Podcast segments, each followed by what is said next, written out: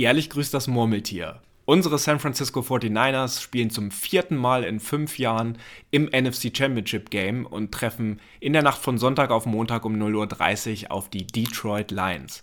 Wir haben diesen Anlass genutzt, um zusammen mit Roman Motzkus dieses Spiel und vor allen Dingen auch die Detroit Lions etwas genauer unter die Lupe zu nehmen und auch die Matchups äh, mit unseren Spielern der 49ers ein bisschen abzugleichen. Wir wünschen euch ganz viel Spaß mit dieser Ausgabe und immer in Erinnerung bleiben, wir sind nur noch ein Win vom Super Bowl und der Attendance dort entfernt.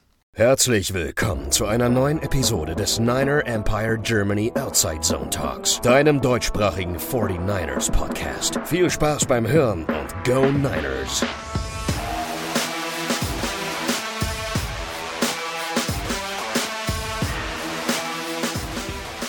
Tja Leute, wir hoffen, dass ihr alle im Laufe der letzten drei, vier Tage wieder etwas runterfahren konntet und wir begrüßen euch ganz herzlich zu unserer ausführlichen NFC Championship Game Preview und ich freue mich heute ganz besonders, dass wir eine alte Championship Game Tradition fortsetzen können und mal wieder Roman Motzkus bei uns zu Gast haben. Roman, herzlich willkommen in unserer Runde und wie ist die Lage in Berlin? Ja, hallo. Ähm, ich bin ganz froh, dass ich zu Hause bin, weil draußen ist so ein Wind, dass äh, wenn man da mit dem Hund spazieren geht, dann fliegt der Hund fast weg. Also muss man echt aufpassen. Aber ansonsten äh, viel Sturm draußen, hier ganz entspannt, alles fein. Ich glaube, so sieht es bei dem anderen Herren, der mit uns zusammen aufnimmt, auch aus, weil wir, glaube ich, Luftlinie nur 40 Kilometer auseinander wohnen in Gifhorn. Hallo Jan, grüß dich. Ja, hallo. Namen sind die Runde. Ja, absolut. Hier ist es auch sehr, sehr windig und regnerisch und ich bin auch froh, jetzt heute drin zu sein. So, und deswegen lasst uns das mal so ein bisschen widmen. Und Roman, ich kann mich irgendwie noch ganz genau an unsere Aufnahme in der Bye Week erinnern. Das war vor dem Spiel gegen die Jaguars und vor unserer Watch Party in Frankfurt. Und es schien irgendwie etwas so, als ob sich einige aus dem Team ähm, unsere gesagten Worte so ein bisschen zu Herzen genommen haben. Und somit stehen wir nun jetzt hier und heute da. Es ist wieder Ende Januar, ist wieder Crunch Time und es ist wieder das NFC Championship Game. Wie ist denn aktuell jetzt dein grundlegendes Gefühl nach der Regular Season und vor allen Dingen jetzt auch nach dem ersten Playoff Game gegen die Packers? Ja, also generell muss ich ehrlich gestehen, hätte ich gar nicht gedacht, dass es so rund läuft danach, äh, also nach der Bye Week und dass man da noch ähm, relativ deutlich dann auch sogar noch auf die Nummer eins gekommen ist. Also deutlich, ja. Die anderen waren auch wingleich, aber äh, man hat es halt ähm, dann doch ganz gut hingekriegt. Und ähm, das ist auch so ein, so ein Spiel wie letzte Woche, musst du einfach gewinnen. Um, du musst auch mal dreckig gewinnen, um dann den ganzen Weg gehen zu können. Deswegen macht mir das eigentlich ehrlich gesagt gar keine großen Sorgen. Ich bin relativ entspannt um, ähm, für das kommende Wochenende. Das kann natürlich auch ein bisschen ja, trügerisch sein, aber am Ende des Tages äh, sehe ich halt doch, dass so ein Spiel, wenn man auch nicht optimal spielt, das Ding aber trotzdem noch gewinnt, gerade mit so einem Game-Winning Drive, dann hast du wahrscheinlich dieses eine schlechte Spiel, was du dann immer mal hast, jetzt schon mal abgehakt, hast trotzdem gewonnen und spielst jetzt um den Einzug in den Super Bowl. Tja, und die wichtigste Frage der Woche, die werden wir euch sehr wahrscheinlich in dieser Podcast-Ausgabe nicht beantworten können. Und zwar geht es um die Personalie Debo Samuel. Der hatte ja laut Kyle Shanahan jetzt keine Fraktur in der Schulter, so wie er das ja schon mal hatte. Aber er hat am Montag, das ist die letzte Info, die nach außen gegangen ist, hat gesagt, dass die Schulter immer noch sehr schmerzt. Und ähm, Shanahan will sich heute, wir nehmen ja hier auf Montagabend auf, das heißt, äh, in Santa Clara ist gerade die Sonne aufgegangen und die Spieler kommen in die Facility, äh, wollte er sich dazu nochmal äußern. Und da würde ich einfach mal kurz fragen, Jan, wie ist denn da dein Bauchgefühl? Ja, ich denke mal, uns geht es allen dass, so, dass wir natürlich hoffen, dass Sibo dabei sein kann. Man sieht es immer wieder in Spielen, wo er nicht dabei ist, wie wichtig er für die Offense ist, wie wichtig er für Purdy ist, wie wichtig er für Shanahan ist. Er ist so ein fester Bestandteil ähm, ja, unserer Offense, beziehungsweise ich denke auch gegen die Packers hat er einen großen ähm, Bestandteil im, im, im ganzen Skript gehabt von uns und ja, es gibt ja Statistiken, dass wir mit Debo ähm, 53 zu 23 stehen und ohne Debo die letzten Spiele dann auch eher verloren haben. Und ähm, er ist so, ich sage es gerne nochmal, so ein wichtiger ähm, ja, Faktor oder kann ein sehr, sehr wichtiger Faktor in unserem Spiel sein, selbst wenn er den Ball in der einen oder anderen Situation einfach nicht bekommt. Aber allein schon ein Debo Samuel auf dem Platz zu haben, ähm, ist sehr, sehr wichtig. Und ich hoffe einfach, dass er da, ja, ich will nicht sagen, die Zähne zusammenbeißt. Ich denke, er wird schon Schmerzen haben. Ähm, aber dass er irgendwie dabei sein kann. Ein paar Tage haben wir ja noch Zeit. Ja, und äh, Ich versetze mich dann ja auch immer in die Lage von Kyle Shanahan, äh, wie der jetzt darüber tickt und denkt, das ist das Championship-Game. Da versucht man ja auch so wenig wie möglich nach außen einfach irgendwie äh, klingen zu lassen, damit auch ein Team wie die Detroit Lions äh, sich natürlich auf beide Szenarien vorbereiten und äh, quasi mehr Einsatz zeigen müssen, jetzt äh, beim Tape gucken, wie sie dann reagieren, wie, sie, wie sind die 49ers aufgeleint. Und ähm, da wird es sehr wahrscheinlich erst Samstag oder vielleicht sogar erst am Sonntag eine endgültige äh, äh, halt, äh, Kommunikation geben, ob er spielen wird oder nicht. Ja, definitiv wird es äh, eine Stunde vorher sein. Das haben wir schon mal mitbekommen, weil da sind ja immer die Inactives. Ähm, man hat auch während des Spiels gegen Green Bay gesehen, wie der Gameplan eigentlich ausgesehen hat, weil es wurden trotzdem Spielzüge gespielt, die eigentlich auf Debo zugeschnitten sind. Die hat dann äh, Juan Jennings ausgeführt, zum Beispiel mal aus dem Backfield raus äh, den Ball zu bekommen. Hat nicht ganz so geklappt. Ähm, das wird diese Woche natürlich ein Thema sein, andere Spielzüge zu spielen. Und da haben, haben die 49ers ja ein Glück, dieses Luxusproblem, dass es ja nicht nur Debo gibt. Äh, du hast es gesagt, David, es ist natürlich eine andere Situation, wenn Debo auf dem Feld ist, weil der Gegner darauf achten muss. Äh, der muss allerdings auch auf den Rest der Skill-Position achten. Und wenn dann ein Jennings zum Beispiel so diesen Step nach vorne macht, wie er dann auch, ich meine, er kann nicht Debo Samuel eins zu eins ersetzen, aber er hat wirklich äh, auch ein paar entscheidende Pässe gefangen und hat ein paar entscheidende Situationen gehabt. Natürlich hast du dann noch einen Kittel, natürlich hast du dann auch noch einen Brock Purdy und äh, du hast einen CMC. Also das sind alles noch Situationen, die in deinem Gameplan viel mehr eine Rolle spielen als die des Gegners, weil der Gegner muss sich auf alles vorbereiten und du bereitest dich auf das vor, was du gerne machen möchtest, weil dir die Sachen am, am liebsten sind. Und noch ein Punkt persönlich zu Debo. Wenn es nur Schmerzen sind, dann muss ich ehrlich sagen, glaube ich, dass er spielen wird. Weil Schmerzen hat ein Footballspieler eigentlich immer. Also außer du bist äh, Woche 1 und hast, ähm, wurdest geschont in der Preseason, dann hast du, bist du fit und, und ohne Bank-up, aber sonst hast du immer irgendeine Kleinigkeit. Ja? Sei es nur, dass die Schulter ein bisschen zwickt, dass der Oberschenkel noch ein, äh, einen kleinen Pferdekuss bekommen hat oder, oder, oder ein Sprunggelenk ein bisschen angeschlagen ist. Also da spielst du durch, wenn es nur das ist. Wenn er aber den Arm nicht komplett bewegen kann und ähm, auch nicht komplett die Reichweite hat, die er sonst hat, und er spielt ja sehr physisch, dann wird er wahrscheinlich nie spielen. Also daran wird es äh, sein, ist es wirklich was Medizinisches oder ist es nur reine Schmerzen? So, und in einem Championship-Game ist die Schmerzgrenze oder die Schmerztoleranz sicherlich auch noch mal ein bisschen höher, weil man dem Team helfen möchte. Und egal, welche Stoffe einem da irgendwie auch gegeben werden vom Medical Staff, ähm, äh, ist die Wahrscheinlichkeit dann doch höher, dass er spielen wird. Aber wir lassen uns dann, müssen wir einfach gucken, was sich am Wochenende entwickelt. Und Roman hat es gerade gesagt, spätestens beim Injury Report oder bei den Inactives sehen wir es dann auch. Also aus eigener Erfahrung. Ähm, ich habe ein Finale mal gespielt, wo ich im Halbfinale mir Muskelfaserriss geholt hatte ähm, und bin dann zwei Wochen lang jeden Tag Physio, jeden Tag Treatment, jeden Tag probiert, irgendwas zu machen, habe den Test vor dem Spiel bestanden, habe gespielt, hatte ein Tape, das ging von der Wade, also wirklich von, von Mitte Wade bis über die Hüfte, äh, damit der Oberschenkel komplett, ähm, also war ein Hemi sozusagen, Hamstring, Muskelfaserriss und ähm, ja, dass das entlastet wird. Ähm, dann laufe ich das erste Mal übers Feld, krieg den Ball auch, ähm, merke, oh Gott, da war wieder was. Halbzeit, komplettes Tape runter, Spritze rein, komplettes Tape wieder drauf. Also allein an Tape ist an dem Tag mindestens 100 Euro draufgegangen. Und äh, plus die Spritze, plus wir haben gewonnen. Also 55, 38 gegen die Cologne Crocodiles und ich habe den letzten entscheidenden Touchdown gefangen.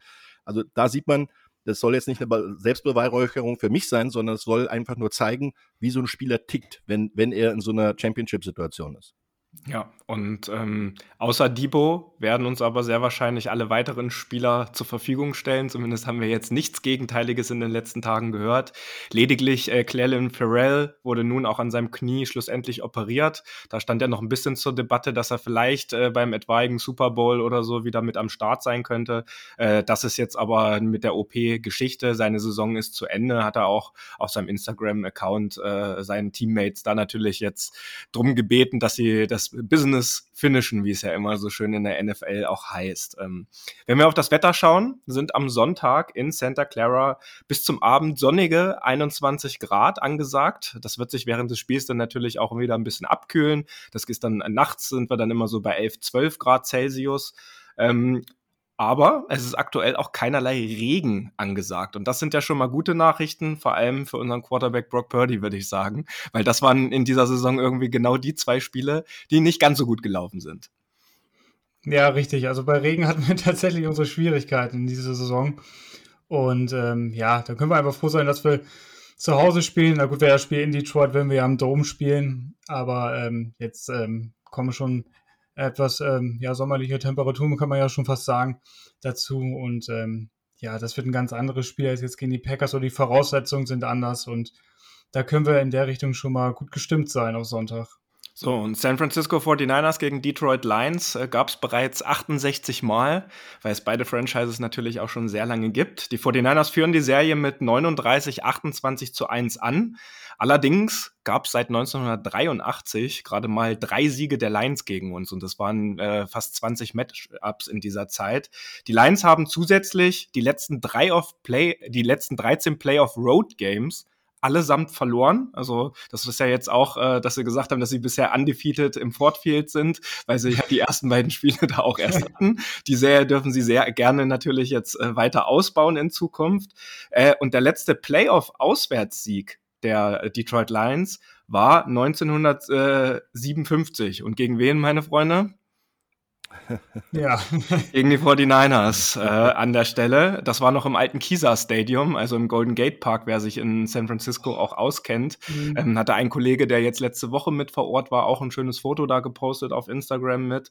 Und äh, dem gegenüber steht aber, dass unsere 49ers äh, die letzten 13 Heimspiele gegen die Lions gewonnen haben. Also, und der letzte Auswärtssieg der Lions, also in normaler Sieg, äh, war dann 1975. Also das ist schon sehr lange her. Man kann die Teams natürlich schlecht miteinander jetzt vergleichen. Ich finde es trotzdem immer ganz charmant, mal äh, auch in die All-Time-Stats äh, der ähm, beiden Teams mit reinzugehen. Und deswegen lass uns doch jetzt mal in das Matchup ein bisschen tiefer reingucken und so ein bisschen erstmal auf die Seite Lions Defense und unsere Offense schauen. Ähm, die wird ja gecallt und gecoacht von Aaron Glenn. Und wir sprechen ja hier von den Lions, gerade in dieser Saison, von einer wirklich sehr aggressiven Defense, die gegen den Run stark ist und die ligaweit halt mit, dem, mit der Run-Defense auch auf Platz eins ist. Äh, insgesamt sind sie dann aber nur auf Platz 13 gerankt, weil sie im Passing, äh, in der Passing Defense halt dann einige Schwachstellen hat. Ähm, die sind 29. Platz in der Red Zone als Defense.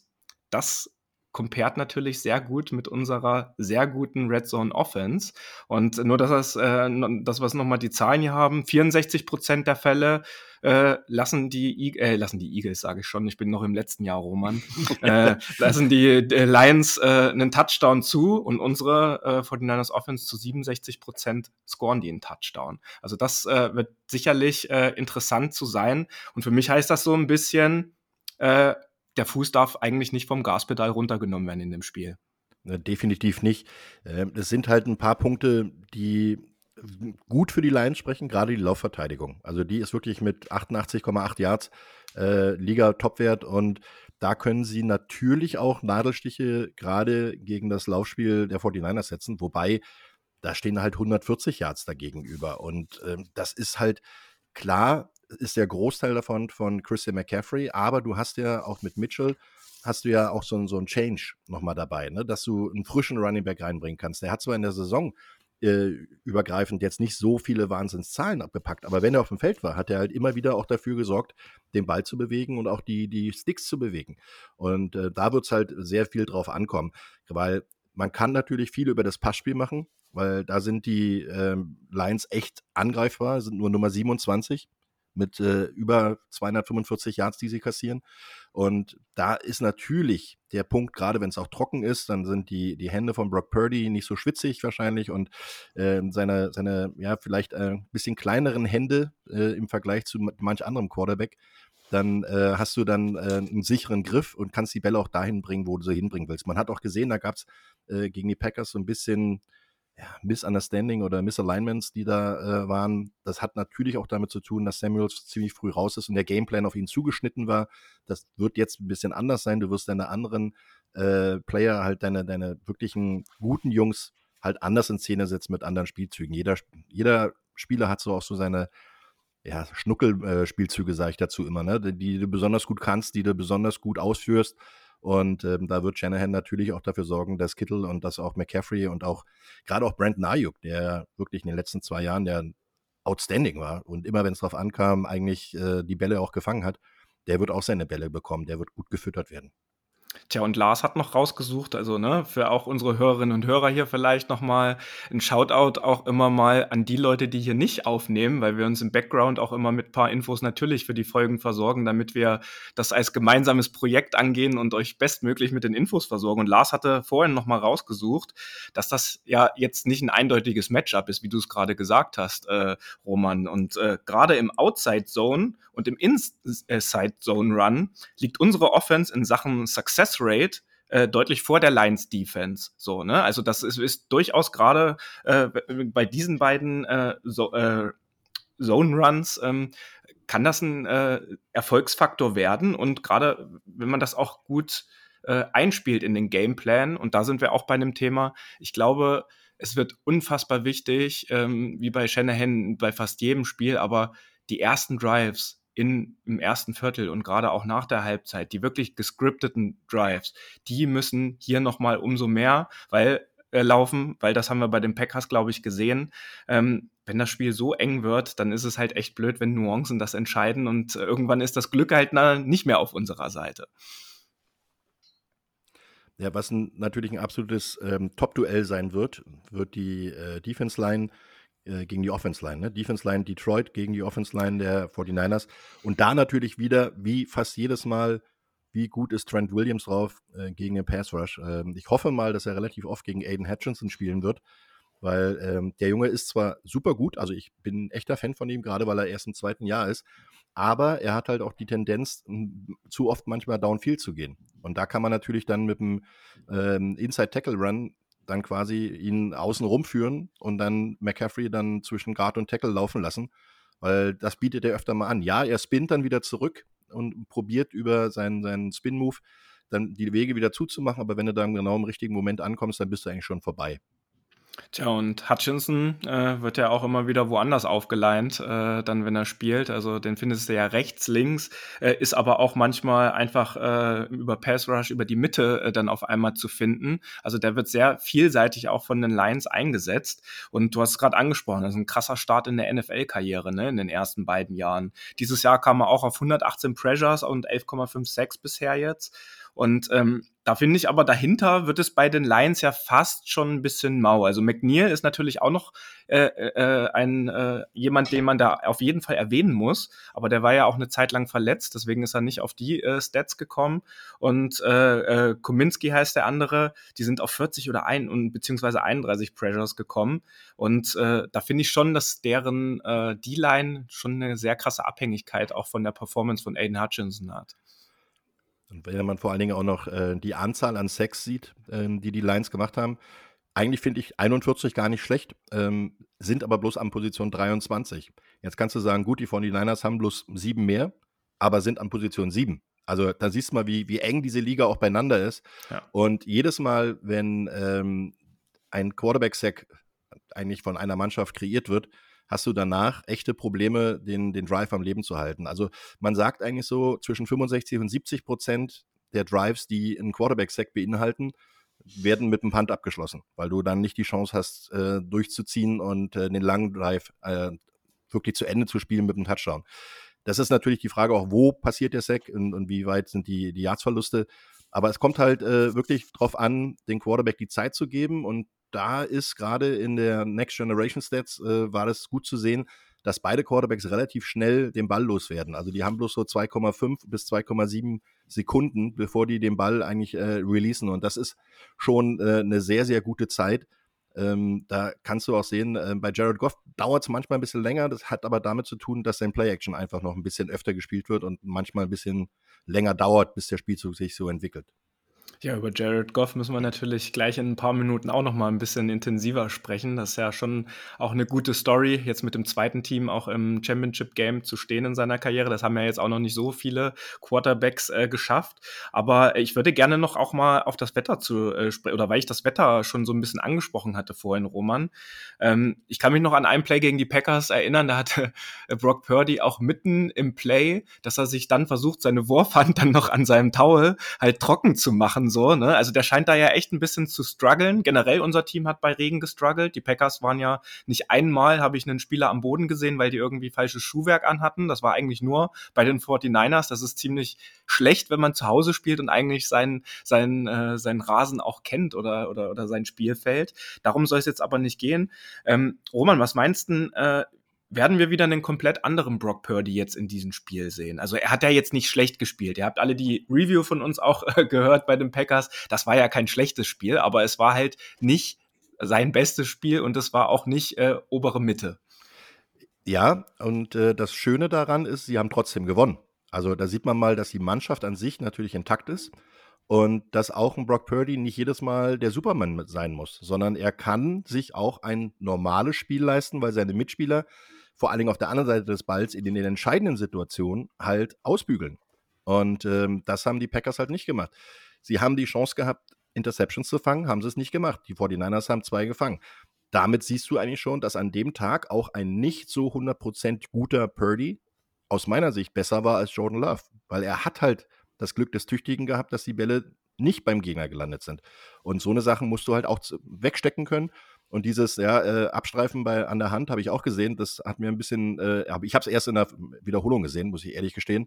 Ähm, war ein bisschen sehr ungewöhnlich, aber äh, du, Wetter ist auch für beide Mannschaften gleich. Also daher ist es, musst du eigentlich deine Equipment-Menschen so weit äh, vorbereiten, dass er alle möglichen Sachen an Schuhen, an, an Cleats, äh, Schraubstollen, sonst irgendwas dabei hat, ähm, Gerade beim Heimspiel darf dir eigentlich sowas nicht passieren, weil das ist dein Rasen, den du da hast. Das ist dein Equipment, ähm, das du eigentlich tagtäglich dahin bringen kannst zum Ausprobieren. Und einen Wetterbericht lesen sollte jeder können. Also das äh, darf nicht normal passieren. Aber wenn du vorhin schon gesagt hast, es wird wahrscheinlich nicht regnen, dann hoffen wir mal. Wahrscheinlichkeit ist hoch. Ja, dann hoffen wir mal, dass es äh, ein normales Spiel wird. Ja, da ja einige Leute aus unserem Kreis hier der iPhone-Wetter-App nicht ganz vertrauen, habe ich auch extra noch mal woanders geguckt.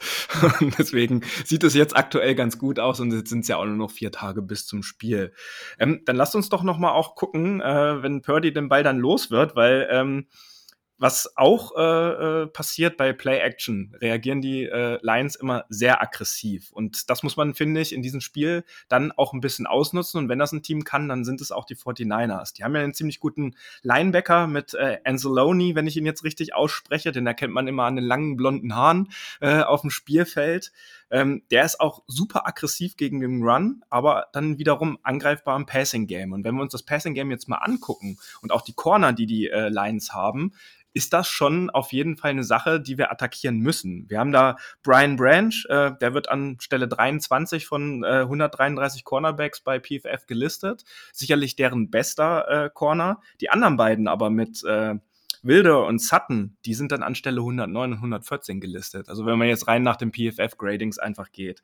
Und wenn ich jetzt sage, äh, dass Branch der Slot-Corner ist, ähm, dann sind die anderen beiden halt äh, outside aufgestellt. Und da äh, wird das, denke ich, eine sehr große Rolle auch in unserem Gameplan und äh, äh, im, im, im Play-Calling von Kyle Shanahan dann spielen. Das musst du ja einfach attackieren. Also wenn du da so eine Corner hast und das ja auch der Grund ist, warum diese Detroit Lions Defense halt nicht so komplett wie unsere 49ers Defense eigentlich ist. Jetzt mal das Packers Game vielleicht ein bisschen ausgeklammert, weil da einfach in allen Mannschaftsteilen der Wurm so ein bisschen drin war über weite Strecken des Spiels. Das muss auf jeden Fall, und du als alter Wide Receiver, äh, Roman, äh, doch äh, dann ein Mittel sein. Definitiv. Und es ist auch deine, deine Stärke, ne? dass du über, natürlich über das Laufspiel, dass der Gegner attackieren muss und auch respektieren muss. Das heißt also, zu Beginn wird man schon öfter mal auch sehen, dass Christian McCaffrey den Ball bekommt. Vielleicht nicht jedes Mal mit 10, 12, 15 Yards, sondern vielleicht auch mal nur mit 2, 3.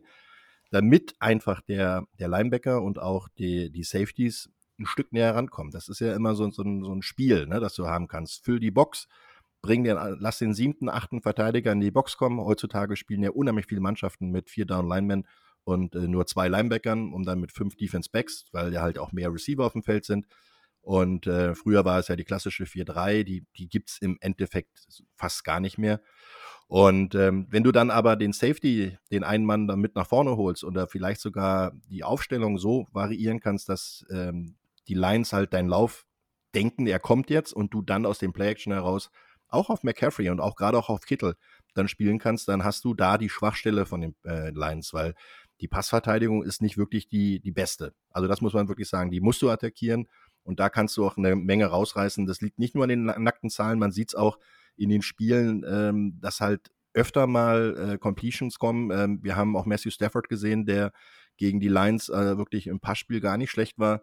Man darf nicht den Ball zu nah an Anceloni ranspielen, das ist klar, weil der Typ ist einfach überall, der attackiert und geht dann aber auch nach außen und kommt an, erinnert mich so ein kleines bisschen an Fred Warner, muss ich ehrlich gestehen. Also so die Spielanlage. der Coverage natürlich besser ist, ne? Ja, ja, aber die, mhm. die Spielanlage ist sehr ähnlich. Ja. Ne? Also die Spielanlage des, des Erkennens, des Rausgehen und vor allen Dingen auch des, des Tacklens, äh, die ist schon ziemlich ähnlich. Ja, Fred Warner ist natürlich viel besser noch im, im Pass-Defense und auch in Interceptions und so weiter, aber Anceloni ist so ihr Dreh- und Angelpunkt. Äh, wenn du den quasi aus dem Spiel nehmen kannst, weil du nicht direkt in seine Richtung äh, spielst, dann hast du, glaube ich, eine ganz gute Möglichkeit. Oder über ihn hin, hinweg, also praktisch hinter die Linebacker-Zone.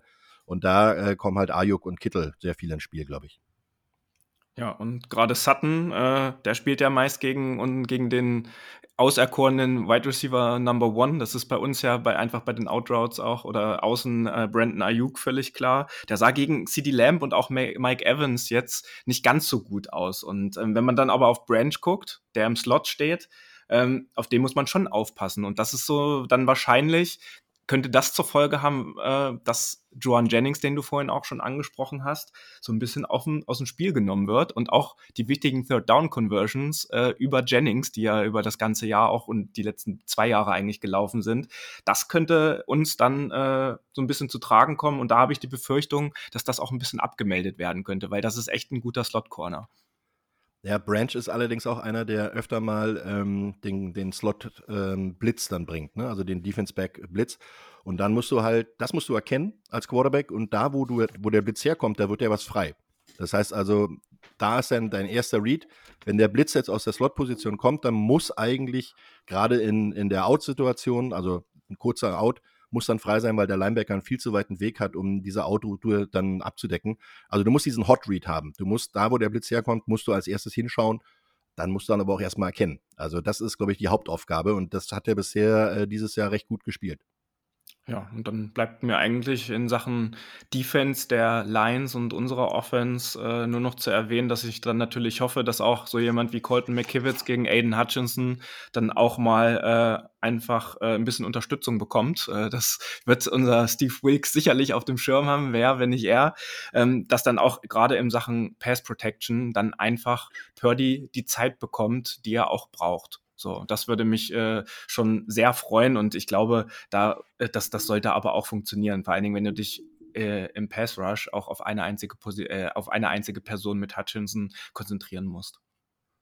Habt ihr sonst noch was zu der äh, Detroit Defense? Weil dann würde ich auf die andere Seite des Balles rübergehen.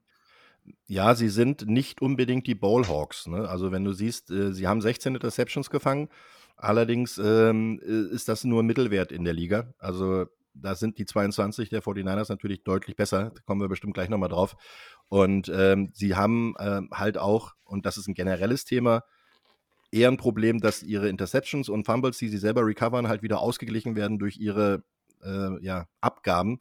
Die sind halt bei plus minus null in Sachen Turnover und äh, die 49ers sind da deutlich besser. Und gerade in solchen engen Spielen, die das dann wahrscheinlich werden wird, das wird kein Blowout werden, also kein macht euch nicht auf ein 50 zu 10 oder sowas äh, gefasst, sondern das wird definitiv ein harter Fight werden. Aber dann kommen genau solche Sachen zum Tragen und das haben wir vergangene Woche genauso gesehen. Da sind sie gestolpert, da sind sie hin und her und konnten erst im letzten Drive oder in den letzten beiden Drives, Offense und Defense, wirklich überzeugen. Ja, das fand ich übrigens noch einen bemerkenswerten Stat, weil mir das gar nicht bewusst war. Ich habe jetzt nicht so viele Line-Spiele geguckt. Äh, Aiden Hutchinson ist ja auch bei vier Interceptions, ne? Gerade weil er sich dann immer ins Backfield auch ein bisschen fallen lässt und seine langen Arme ausstreckt. Das finde ich schon ganz gut, muss man ja. ehrlich sagen. Also er, er spielt mehr so einen Outside-Linebacker, als dass er äh, ja. wirklich einen reinen Pass-Rush-Edge dann da hat. Ne? Ja.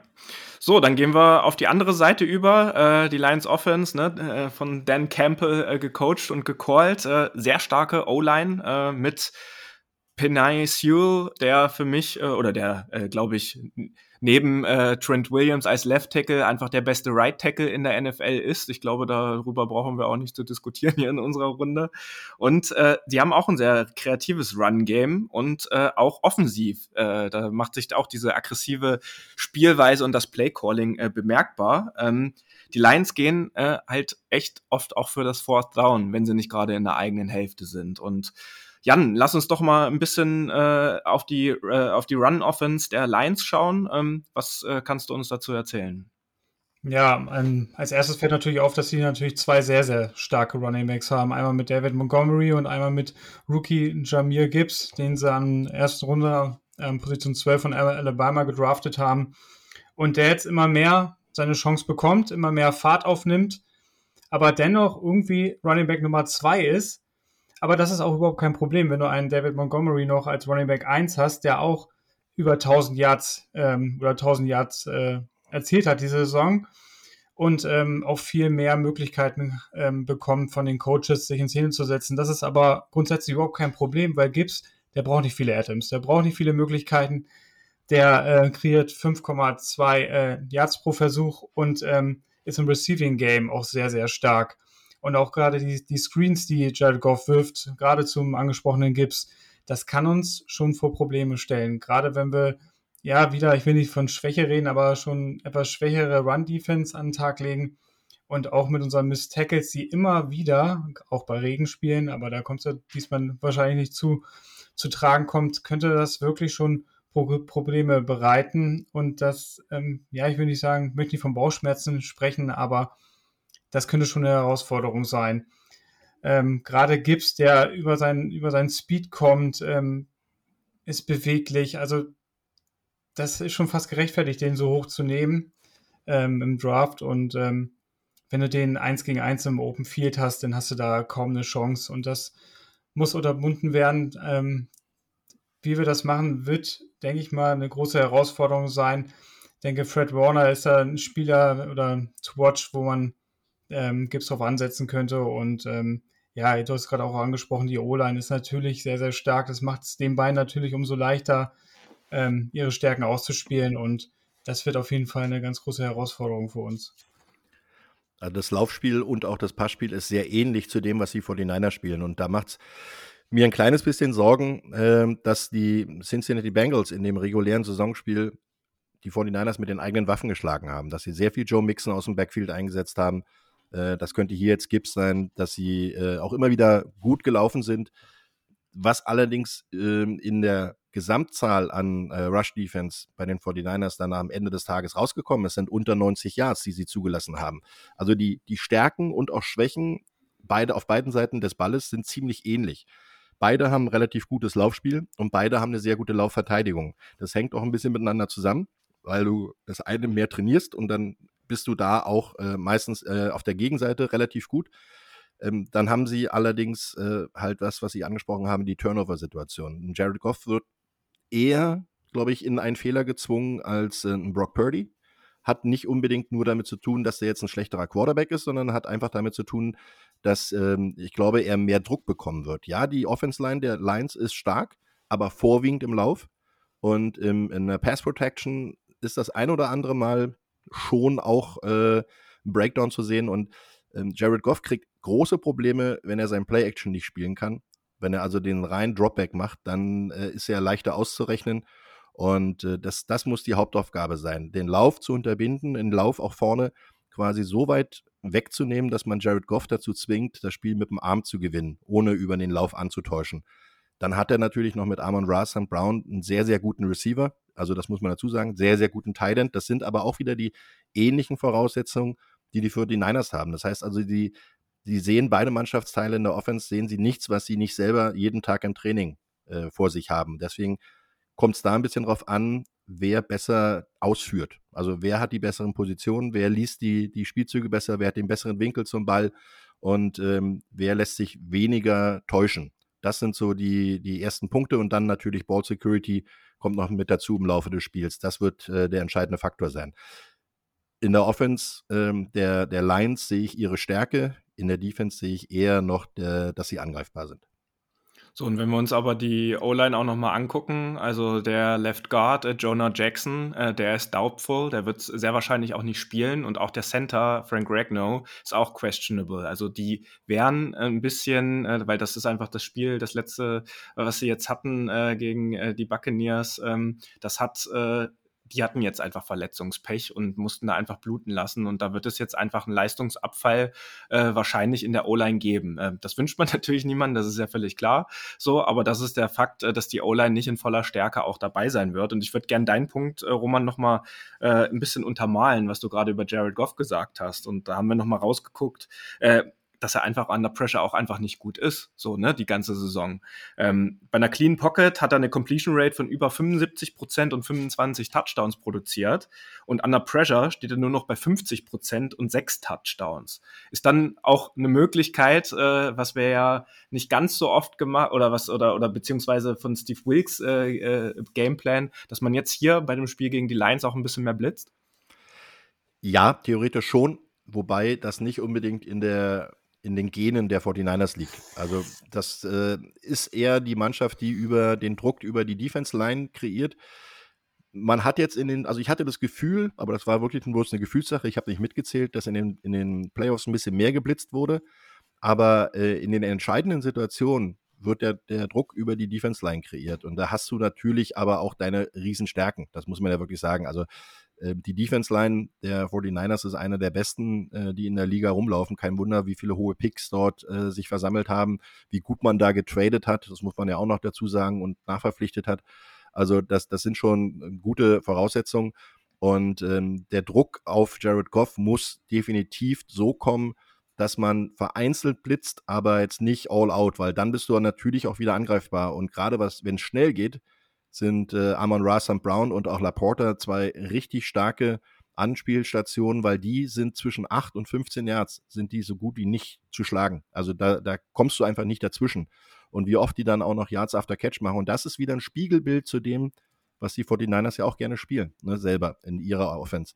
Also du musst nicht jedes Mal die 40, 50 Yard Bomber raushauen. Ab und zu ist das mal gar nicht schlecht, um die Gegner wieder ein bisschen nach hinten zu ziehen.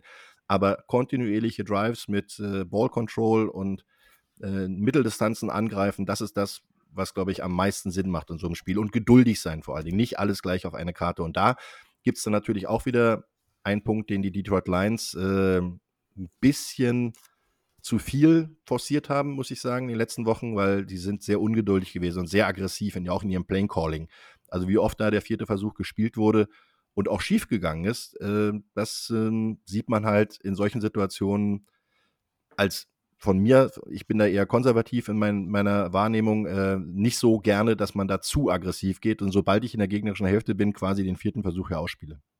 Aber wenn ich äh, kurz dazu noch einhaken darf, ich gehe davon aus, dass die Lions auch das ähm, am Sonntag probieren werden. Das ist einfach ihre Identität und die werden sich denken, ey, wir müssen hier scoren, wenn wir gewinnen wollen und wir haben nichts zu verlieren.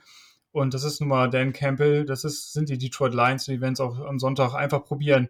Die haben nichts ja. zu verlieren und let's go, die müssen punkten ähm, ich glaube auch, wir müssen einige Punkte machen, aber ich denke, die Lions haben sich auf den Gameplan geschrieben, wir müssen hier scoren und wenn wir in der Red Zone sind und dann Dritter und Eins und Vierter und Eins, dann gehen wir dafür. Und ähm, ich würde mich auch nicht wundern, wenn sie dann eventuell, das ist vielleicht ein bisschen unwahrscheinlicher als sonst, aber ein Punt-Fake oder irgendwas Verrücktes wieder machen. Also Dan Campbell traue ich so gut wie alles zu.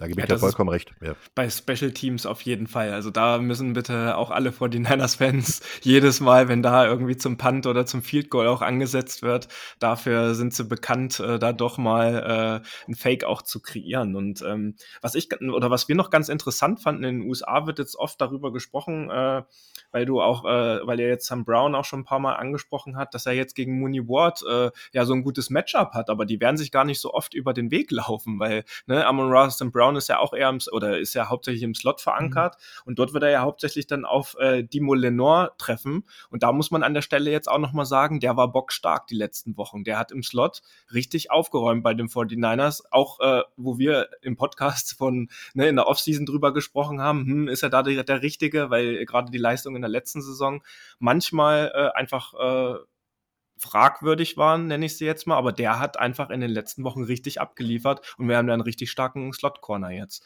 Die Sorgen hat eher Embry Thomas hin jetzt bei dem Packers-Game gemacht, ne, outside. Ja, durch auch durch, durch dumme Strafen. Und das ist natürlich auch ein Punkt. Du darfst bei so einem Spiel nicht überaggressiv spielen. Und du musst schlau spielen. Schlau heißt, äh, den Gegner also zu lesen, mitzulaufen und lieber mal äh, vielleicht auch einen Ball fangen lassen und dann einen guten Tackle setzen, um dass er den, den Ball wieder verliert, was bei St. Brown so gut wie nie passiert, aber was passieren kann. Und ähm, da dann halt äh, eher zum, zum, zum Stell, äh, zur Stelle zu sein, wenn der Ball beim Gegner ankommt und nicht vorher schon ein Holding oder ähnliches. Und da äh, hast du recht, äh, die letzten Wochen war es halt wirklich auch so, dass äh, die Rollen so ein bisschen vertauscht waren. Also Lenoir hat mich auch wirklich äh, überzeugt in den letzten Wochen, hat äh, gut aufgeräumt, hat gut, vor allen Dingen halt auch gegen, auch gegen größere physische Gegner sehr gut gespielt. Und äh, obwohl Amon Ra jetzt nicht der größte ist, also der, ich stand neben ihm 2022 beim Super Bowl, weil wir uns da getroffen haben und ein bisschen gequatscht haben. Also EQ ist deutlich größer, aber der ist halt trotzdem physischer Spieler und kann das, äh, seinen Körper sehr gut einsetzen, auch zwischen Ball und Gegner zu bringen. Ähm, was mir da eher Sorgen macht, ist ein Sam Laporta, weil der ist, ist einfach unglaublich. Der hat ja auch ein kaputtes Knie gehabt in der Woche 18, hat jetzt spielt mit einer Schiene, hat bisher gespielt, als wenn es überhaupt nichts wäre und äh, hat das Ding wirklich gerockt, auch in der vergangenen Woche. War ja, glaube ich, sogar wieder der Mann mit den meisten Passfängen, äh, obwohl äh, Sam Brown die meisten Bälle zugeworfen bekommen hat, glaube ich, zwölf zugeworfen, sieben gefangen. Und äh, Laporta hat, glaube ich, sogar acht gefangen. Also der, der ist schon sehr, sehr stark. Und äh, da muss man eher aufpassen. Und da ist halt immer wieder das, was man immer wieder sagt, ein Tident hat die Geschwindigkeitsüberschuss gegenüber fast allen Linebackern, außer vielleicht Fred Warner und Greenlaw. Also das muss man auch sagen. Da ist ein Punkt. Der Greenlaw läuft immer noch im Block, ne? Ja. aber, der, der, aber der ist halt, äh, sind beide halt auch relativ schnell. Und ähm, aber ein, ein Tident hat halt gegenüber ein Safety, wenn er gegen den spielt, halt immer eigentlich ein Körpervorteil. Und da muss man äh, aufpassen, dass das nicht äh, zur Hauptwaffe von, äh, von den Detroit Lions wird. Ja, und wir sahen in der jüngeren Vergangenheit, äh, erinnere ich mich noch an McBride von den Cardinals, auch nicht so unbedingt super stark aus gegen ihn, also gegen die High-End oder gegen die Elite-Tight äh, Ends in der Liga. Und äh, darauf ist einfach aufzupassen. Und wenn ich mir noch aufgeschrieben hatte, war auch, äh, wenn es um das Thema Deep Threat geht, Jameson Williams auch super schnell unterwegs, ne? Und äh, wenn das äh, eine Anspielstation von Jared Goff äh, an der Stelle ist, ähm, da kann auch mal schnell ein richtiges Big Play rumkommen.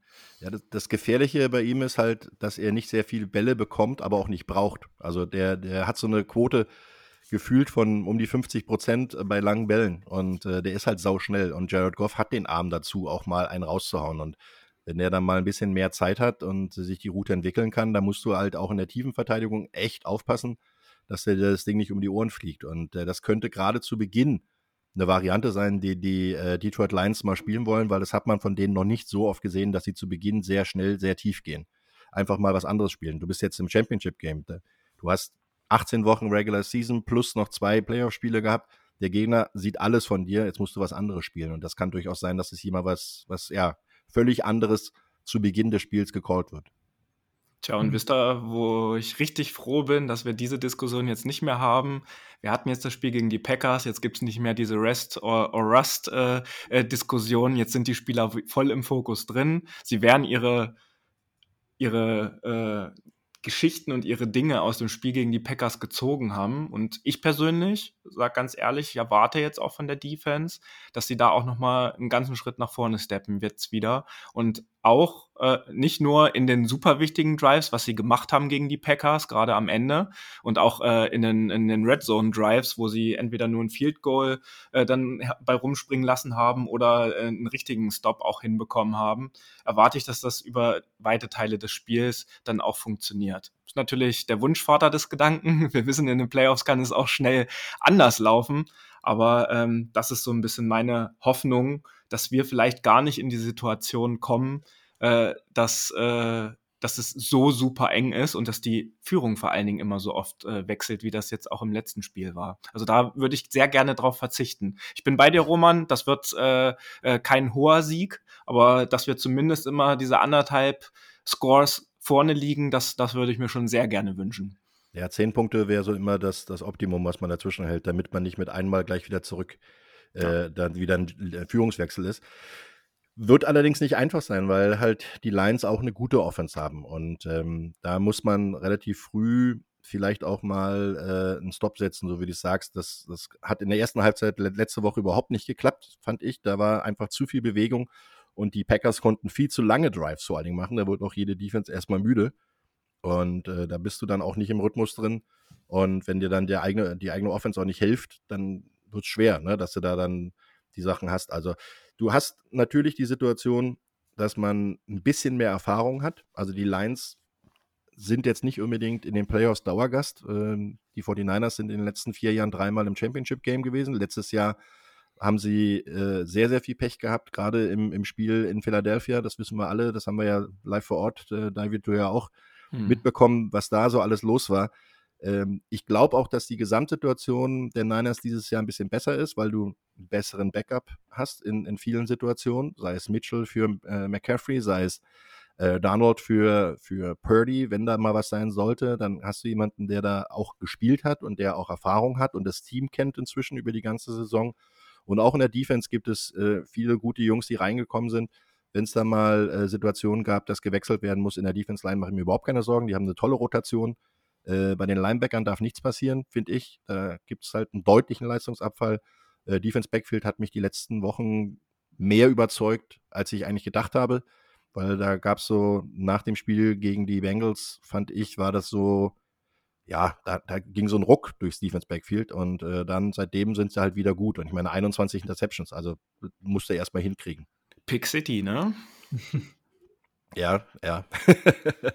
also, Oder Dub City, wie äh, Fred Warner ja, das natürlich ja, ja. danach auch immer gerne zelebriert danach. Ja. Sind ja ein Glück nicht nur die, äh, die Defense Backs, sondern wie du gesagt hast, Fred Warner und jetzt sogar Greenlaw noch damit dazu in den entscheidenden Situationen. Äh, das muss auch nicht jedes Mal ein Interception sein. Ein runtergeschlagener Ball ist genauso wichtig. Und äh, da ist natürlich Ward mit, was hat er, 21, 22 Pass Defense in der Regular Season. Also das ist outstanding. Äh, das machen andere in ihrer gesamten Karriere und das hat er in einem Jahr gemacht. Also das ist wirklich schon stark, sowas.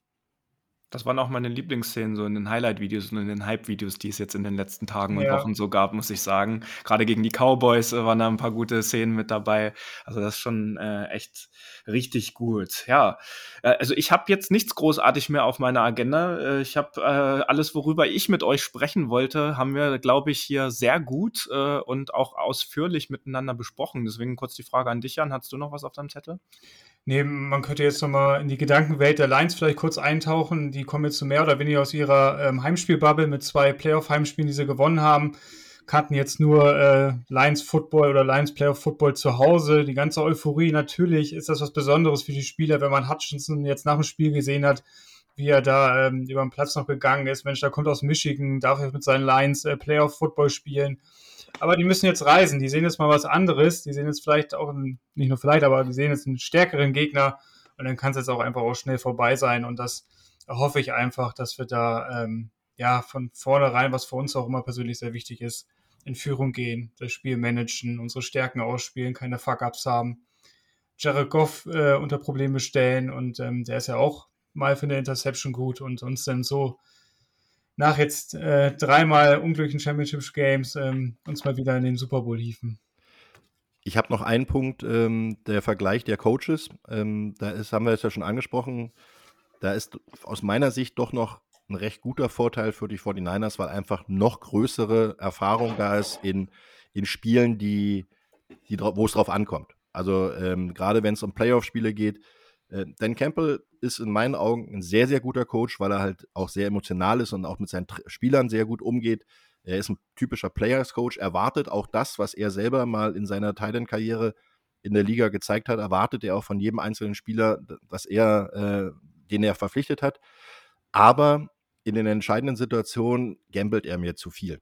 Um, um äh, das kannst du in der Regular Season machen, weil du nächste Woche wahrscheinlich noch eine Möglichkeit hast, das ein bisschen auszuspielen oder wieder, wieder gut zu machen. Aber in einem Playoff-Spiel, ja, da bist du halt entweder gewinnst du oder du hast einen langen Urlaub. Und das sind Sachen, die äh, sind vielleicht in der heiklen Phase, jetzt gerade wenn es so kurz davor ist, äh, ein Pluspunkt für die 49ers, weil sie einfach schon mehr erlebt haben und auch so ein Spiel wie letztes Jahr in Philadelphia musst du auch erstmal verkraften und trotzdem wieder da sein. Also die gesamte Mannschaft, den gesamten Lockerroom wieder so zusammenzukriegen, das Front Office auch äh, wieder so dabei zu haben, dass sie die richtigen Spieler holen können, dass sie tolle Moves gemacht haben. Und das äh, ist ein Punkt, da ist mehr Erfahrung dabei. Und ich setze da, wenn es hart auf hart kommt, einfach mal meine 5 Euro auf die 49ers, dass da einfach die richtigen Entscheidungen getroffen würden im Vergleich dann halt zu den Lions. So, und dann hat äh, Kyle Shanahan im letzten Spiel auch noch das Playcalling gelernt, mit Rückstand im letzten Viertel aufzuholen. Ne? Das äh, macht das Ganze ja nochmal interessanter und äh, unterstreicht deine These an der Stelle auch nochmal. Ja, Leute, also auf dem Papier und im Vorfeld jetzt, ich finde auch, Jan, also gut, dass du es auch angesprochen hast, die Story von den Detroit Lions, die mag ich wenn die jetzt nicht gegen uns spielen würden, würde ich denen auch echt viel Erfolg wünschen und äh, ja, finde ich einfach eine gute Story. Da wächst was zusammen. Äh, äh, ne? Auch ich finde die Art und Weise, wie die auch äh, Football spielen, sehr interessant. Und jetzt hatten sie ihre zwei Playoff-Spiele, die sie gewonnen haben, auch zu Hause im Ford Field. Jetzt, und jetzt kann die Reise aber für die sehr gerne zu Ende sein. Und ich glaube, da sind wir drei und alle Hörerinnen und Hörer unseres Podcasts uns sehr einig in dieser Geschichte. Und ähm, ich bin da einfach sehr, sehr frohen Mutes, äh, was da jetzt passiert. Und ähm, diesmal treffen wir uns ja leider nicht vor Ort, äh, Roman, äh, beim Championship Game. Ist vielleicht in der Combo hat es ja auch vielleicht auch Pech gebracht. äh, das kann man so sehen, wie man möchte. Äh, aber für Aber mich geht's ja am Freitag dann in die Bay Area und dort werde ich ja Lukas und noch fünf, sechs andere Leute von uns auch treffen. Wirst du denn das Spiel kommentieren am Wochenende in irgendeiner Art und Weise? Also dieses Spiel nicht, sondern ich habe ähm, die Ehre, das äh, Spiel davor zu kommentieren. Äh, das heißt also die äh, Partie zwischen den Baltimore Ravens und den Kansas City Chiefs, was mir persönlich natürlich ein bisschen angenehmer ist, weil man dann entspannter ist. Man muss ich bin ja manchmal auch als äh, 49ers-Fan, Sympathisant, wie man es auch immer nennen will, ein bisschen zu kritisch in manchen Situationen. Komischerweise werfen mir dann immer wieder mal Leute vor, äh, ja, und er hat die 49ers-Brille auf. Ich denke mal nicht, dass ich die in meinen Kommentaren bisher so hatte, aber ich bin da eher kritischer und, und nehme Sachen auseinander. Aber ich äh, kann das diesmal leider nicht rüberfliegen. Ähm, die Kollegen von Free TV, die sind vor Ort, aber ähm, The Zone ist ein kleiner Streaming-Dienst, die können sich das leider nicht leisten. Ähm, dafür äh, bin ich halt in Ismaning und darf äh, mir dann das erste Spiel äh, ja, selber mich betätigen und beim zweiten Spiel da blinzle ich mal rein, weil ich muss am Montag früh auch mit dem Flieger wieder zurück, äh, weil ich wieder arbeiten muss. Aber ich glaube, spätestens auf dem Flughafen habe ich dann den Game Pass an mit äh, Game in 40 und gucke mir das alles nochmal in Ruhe an.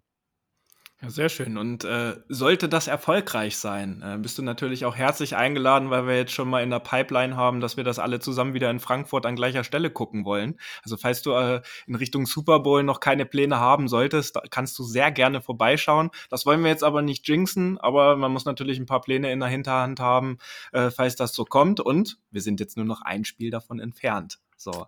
Ja, und, da muss ich aber leider dazwischen rufen, ich habe schon was vor. Alles klar. Ich kann noch nicht genau sagen, was, aber ich habe schon was vor. so, und wir werden jetzt am Wochenende natürlich auch über unsere Social-Media-Kanäle äh, wieder von vor Ort posten, um euch etwas mitzunehmen mit der Atmosphäre, auch in Santa Clara, vielleicht auch im Vorabend wieder. Und sollte es noch ganz spontane unter euch geben, meldet euch bitte bei uns. Äh, ne? Ich habe es ja gerade gesagt, ich fliege zum Beispiel auch am Freitag noch äh, ab Hamburg, dann in die Bay Area. Gerne noch melden. Äh, wir geben Tipps, wie man äh, gute Flüge Flüge und auch an Tickets jetzt noch rankommt. Lukas und ich haben zum Beispiel noch keine Tickets, weil die Preise auch gerade, ich habe es gerade nochmal gecheckt, sind jetzt doch schon wieder unter 500 Euro gegangen für die günstigste Kategorie. Die waren die Woche schon bei 1000. Also das ist echt sehr volatil, der Ticketmarkt. Aber letzte Woche, Roman, war es auch so bei dem Packers Game. Äh, da waren so für das 400er Level, das ist ja ganz oben im Levi Stadium, die Preise auch so bei 800, 900 Euro. Äh, äh, nee, Quatsch, entschuldige, bei 400, 500. Das war für das Spiel jetzt. Und aufgrund des Regens sind die Preise einfach bis auf 160 Dollar runtergegangen, ne? kurz vorm Spiel oder einen Tag vorher. Das ist also ein sehr verrückter Markt. Ich, mein Ding ist es eigentlich nicht. Ich mag es hier in Deutschland. Man kauft sich das Ticket für ein Spiel, mhm. jetzt für auch andere Sportarten und dann hat man es und dann ver ver verkauft man es nicht weiter. Das ist ja einfach durch die Resale-Problematik, dass der Markt die Preise bestimmt. Aber dann werden wir mal gucken, welchen Preis ich am Ende bezahle. Ich glaube, es wird weniger als in Philadelphia. Ja, das kann durchaus sein. Ich drücke dir die Daumen, dass es, äh, nee, in dem Fall soll da lieber nicht regnen, aber äh, dass du halt äh, noch deine Tickets bekommst, ohne dann Kredit aufnehmen zu müssen und äh, habt auf jeden Fall viel, viel Spaß. Äh, ich ich denke an euch und werde dann in ganz in Ruhe mir ein äh, bayerisches Bierchen aufmachen, wenn ihr dann da drüben in dem Stadion sitzt, hoffentlich. Und äh, ich hoffe auch, dass ihr den Sieg der Niners bejubeln dürft. Das hoffen wir natürlich alle sehr. Deswegen, Roman, herzlichen Dank, dass du dir hier auf dem Mittwochabend äh, die Zeit für uns mal wieder genommen hast. Das war eine, wieder mal eine sehr angenehme Aufnahme und äh, Jetzt kannst du noch äh, natürlich gerne die äh, äh Zeit für ein bisschen Eigenwerbung nutzen. ja, also bevor ihr dann am Sonntag das Spiel schaut, äh, egal auf welchem Kanal, könnt ihr natürlich gerne mal bei der Zone reinschauen. Ähm, ich kommentiere das Spiel mit Günter Zapf zusammen. Moderator ist äh, Florian Hauser. Das heißt also, da ist geballte Footballkompetenz äh, unterwegs und was äh, vielleicht noch ganz interessant ist, aktuell diese Woche bei der Zone gibt es auch einen englischen Kommentar. Also wenn ich zu viel laber für euch oder nicht, nicht in die Tiefe genug gehe, der englische Kommentar wird auch über das normale The Zone-Abo am Sonntag angeboten. Das heißt also, ihr müsst nicht unbedingt ein Game Pass-Abo haben, aber auch da gibt es natürlich jetzt nochmal für 8,99 ein Angebot, die Championship Games und den Super Bowl zu schauen. Also es gibt genug Möglichkeiten, Free TV, Streaming-Dienste und äh, ich würde mich freuen, wenn viele Leute am Wochenende einschalten und wir dann am Montag mit einem breiten Lächeln wieder aufwachen. Und witzigerweise, die anderen beiden Personen, die du genannt hast, mit denen du am Wochenende dann aufnimmst, mit Flo Hauser und Günter Zapf, waren ja auch dieses Jahr schon bei uns hier zu Gast. Also mhm. da ist die Football-Bubble dann sehr klein und äh, das finden wir natürlich schön, dass wir da auch so eine schöne Community miteinander aufgebaut haben. Football ist Family. So sieht's nämlich aus. Ähm, wir würden uns jetzt an dieser Stelle sehr freuen, wenn ihr genau jetzt in eure Podcast-App geht und unseren NEG Outside Zone Talk mit fünf Sternen bewertet. Wir stecken in unsere Ausgaben nämlich sehr viel Zeit, Energie und natürlich auch Spaß und Ehrgeiz. Und mit dieser kleinen Geste könnt ihr uns wirklich sehr helfen und ein bisschen unter die Arme greifen. So Leute, es ist angerichtet. Und eins kann ich euch versprechen, es wird völlig anders als am letzten Wochenende ablaufender Spiel. Und wenn uns eins äh, gegen die Packers gezeigt wurde, verliert die Hoffnung nicht und vor allen Dingen nie und setzt auf unser Team. Es gab kaum große Teams, die irgendwie nicht in den Playoffs auch mal etwas gestrauchelt haben. Und wir sind jetzt nur noch einen Sieg davon entfernt von der nächsten Teilnahme am Super Bowl in Las Vegas. Allein das sollte uns irgendwie so die Portion Hoffnung geben und auch die nötige Portion Motivation. Und wir wünschen euch da draußen, egal ob ihr im Stadion seid in äh, Santa Clara, ob ihr auf dem Sofa seid, bei gemeinsamen Watchpartys, einfach wieder ganz viel Spaß. Genießt das Wochenende mit vielleicht etwas weniger Krimi als letzten Samstag. Deswegen schaltet ein in der Nacht von Sonntag auf Montag um 0.30 Uhr deutscher Zeit und Go Niners! Das war der Niner Empire Germany Outside Zone Talk. Streamt und abonniert uns auf allen gängigen Kanälen unter ad 49 ersempire GER.